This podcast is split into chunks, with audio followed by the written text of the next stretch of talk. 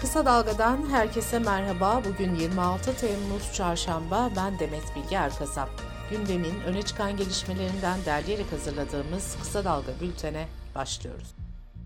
Basın özgürlüğü için mücadele günü olarak kutlanan 24 Temmuz'dan bir gün sonra gazeteciler yine ev baskınlarıyla gözaltına alındı. Biyanet editörü Evrim Kepenek, Mezopotamya Ajansı muhabirleri Fıratcan Arslan, Delal Akyüz, T24 editörü Sibel Yükler ve gazeteci Evrim Deniz gözaltına alındı. Gazeteci Evrim Kepenek'e kelepçe takıldı. Basın meslek örgütleri ve meslektaşları gazetecilerin gözaltına alınmasına ve ayrıca Evrim Kepenek'e kelepçe takılmasına tepki gösterdi, gazetecilik suç değildir mesajları paylaştı. Gazetecilerin Diyarbakır'daki gazeteciler davasında görevli hakim ve savcının yeni görev yerleriyle ilgili sosyal medya mesajını paylaştıkları iddiasıyla gözaltına alındığı belirtildi.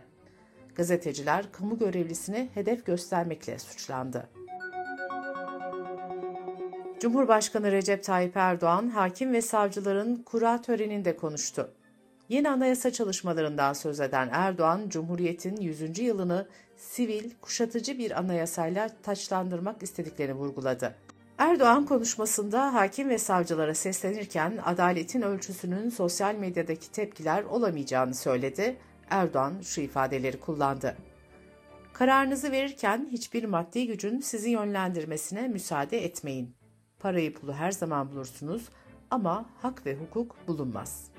Erdoğan konuşmasında terörle mücadele mesajları da verirken su uyur, FETÖ uyumaz dedi.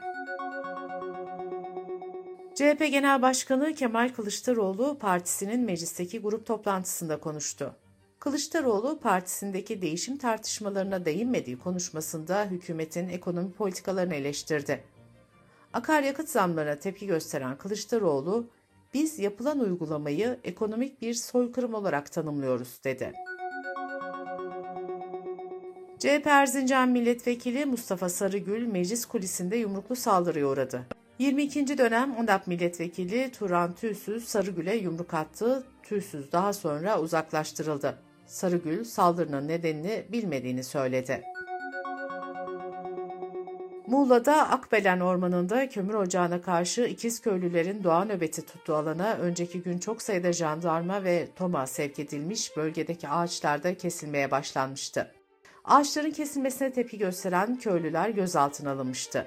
Serbest bırakılan köylüler hakkında görevli memura mukavemet ve kasten yaralama suçlarından işlem yapıldığı belirtildi. Köylüler ise hem kendilerini gözaltına alanlar hem de ormandaki ağaçların kesilmesi için emir verip ağaçları kesenlerden şikayetçi oldu.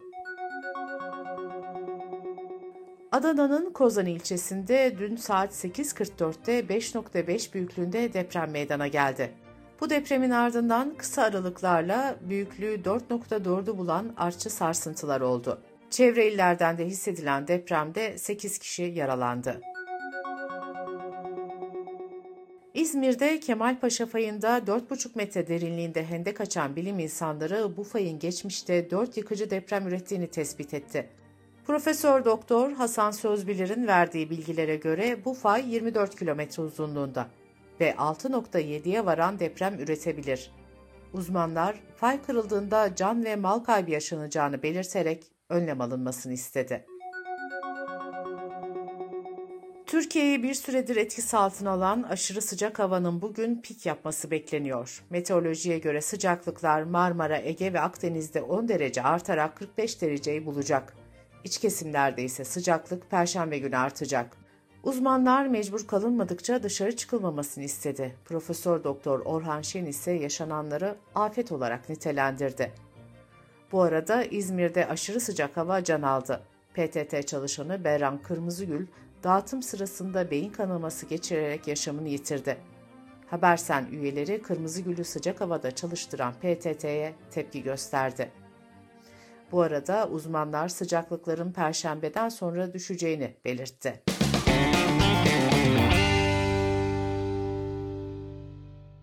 Kısa Dalga Bülten'de sırada ekonomi haberleri var. Türkiye Büyük Millet Meclisi Genel Kurulu vergi zamları nedeniyle CHP'nin çağrısı üzerine dün olağanüstü toplandı. Gereken 200 kişiye ulaşılınca görüşmeler başladı. Ancak CHP'nin genel görüşme önerisi kabul edilmedi. Meclis 1 Ekim'e kadar tekrar tatile girdi. Devrimci İşçi Sendikaları Konfederasyonu ard arda gelen zamlar ve artan vergiler nedeniyle eylem kararı aldı. Perşembe günü Türkiye'nin dört bir yanındaki meydanlarda protesto eylemleri yapılacak. Merkez Bankası Para Politikası Kurulu yeni kararları imza attı. Taşıt kredilerinde %3 olan büyüme sınırı %2 oldu. Kredi kartı nakit kullanımlarına ve kredili mevduat hesaplarına uygulanan aylık faiz oranı ise %2.89'a yükseltildi. Kredi kartı gecikme faizi ise %2.13 oldu. İstanbul Planlama Ajansı'nın raporuna göre Haziran ayında İstanbulluların evdeki gündemi ekonomik sorunlar oldu. Araştırmaya göre kredi kartı kullananlarının %45.6'sı borcun tamamını, %33.9'u ise asgari tutarı ödeyebildiğini belirtti. %9.2'si ise borcunu hiç ödeyemediğini ifade etti. Araştırmaya katılanların %32.2'si bazı ödemeleri yapamadığını ve borca girdiğini söylerken %41.9'u da kıt kanaat geçinebildiğini ifade etti. İstanbulluların ortalama stres seviyesi ise 7.2 olarak ölçüldü. Merkez Bankası'nın verilerine göre Temmuz ayında mevsimsellikten arındırılmış reel kesim güven endeksi bir önceki aya göre 0.8 puan azalarak 104.9 seviyesinde gerçekleşti. Güven endeksi en çok hizmet, perakende ve inşaat sektöründe azaldı. Dış politika ve dünyadan gelişmelerle bültenimize devam ediyoruz. Almanya'nın Maraş depremleri sonrasında depremzedeler için yürürlüğe soktuğu kolaylaştırılmış vize uygulaması 6 Ağustos'ta sona erecek.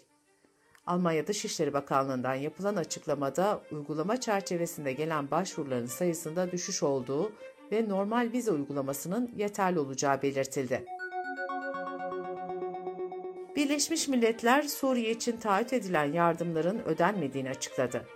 BM'ye göre bu yıl için öngörülen insani yardımların sadece 8'de biri finanse edildi. Kaynak eksikliği nedeniyle 2,5 milyon kişiye gıda yardımı durduruldu. Birleşmiş Milletler'e bağlı Dünya Gıda Programı ülkede gıda yardımına muhtaç durumdaki kadın ve çocukların sayısının 6 milyona yaklaştığını duyurmuştu. İsrail'de yüksek mahkemenin yasaların uygunluğunu denetleme yetkisini ortadan kaldıran kanun tasarısı kabul edildi. Yasa tasarısına karşı haftalardır eylem yapan İsrailler yine sokaktaydı. Kudüs ve Tel Aviv'de binlerce kişi sokaklara indi, polis göstericilere sert müdahale etti. Yüzlerce hava kuvvetleri pilotu dahil binlerce yedek asker ise görevlerini boykot edeceklerini duyurdu. Ülke genelinde doktorlar da grev kararı aldı. Amerika Birleşik Devletleri bir hafta içinde ikinci kez Güney Kore'ye nükleer denizaltı gönderdi. Kuzey Kore ise Amerika'nın bu adımına iki balistik füze denemesiyle yanıt verdi. Bölgede gerilim yükseldi. Amerika 42 yıl aradan sonra 18 Temmuz'da bir denizaltıyı Güney Kore sularına göndererek bölgedeki gerilimi arttırmıştı. Kuzey Kore geçen hafta bir kez daha balistik füze denemesinde bulunmuştu. Rusya'da cinsiyet değiştirme ameliyatları ve hormon tedavilerini yasaklayan yasa devlet başkanı Putin tarafından imzalanarak yürürlüğe girdi. Aşırı sıcaklar dünyanın birçok yerinde orman yangınlarına neden oluyor. Cezayir İçişleri Bakanlığı yangınlarda en az 34 kişinin öldüğünü, binlerce kişinin de tahliye edildiğini açıkladı. Son günlerde ülkenin kuzeyinde sıcaklıklar 48 dereceye ulaşmıştı. Bültenimizi kısa dalgadan bir öneriyle bitiriyoruz.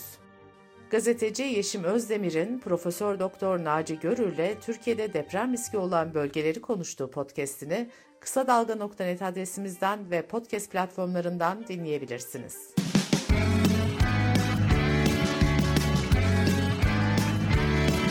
Kulağınız bizde olsun. Kısa Dalga Podcast.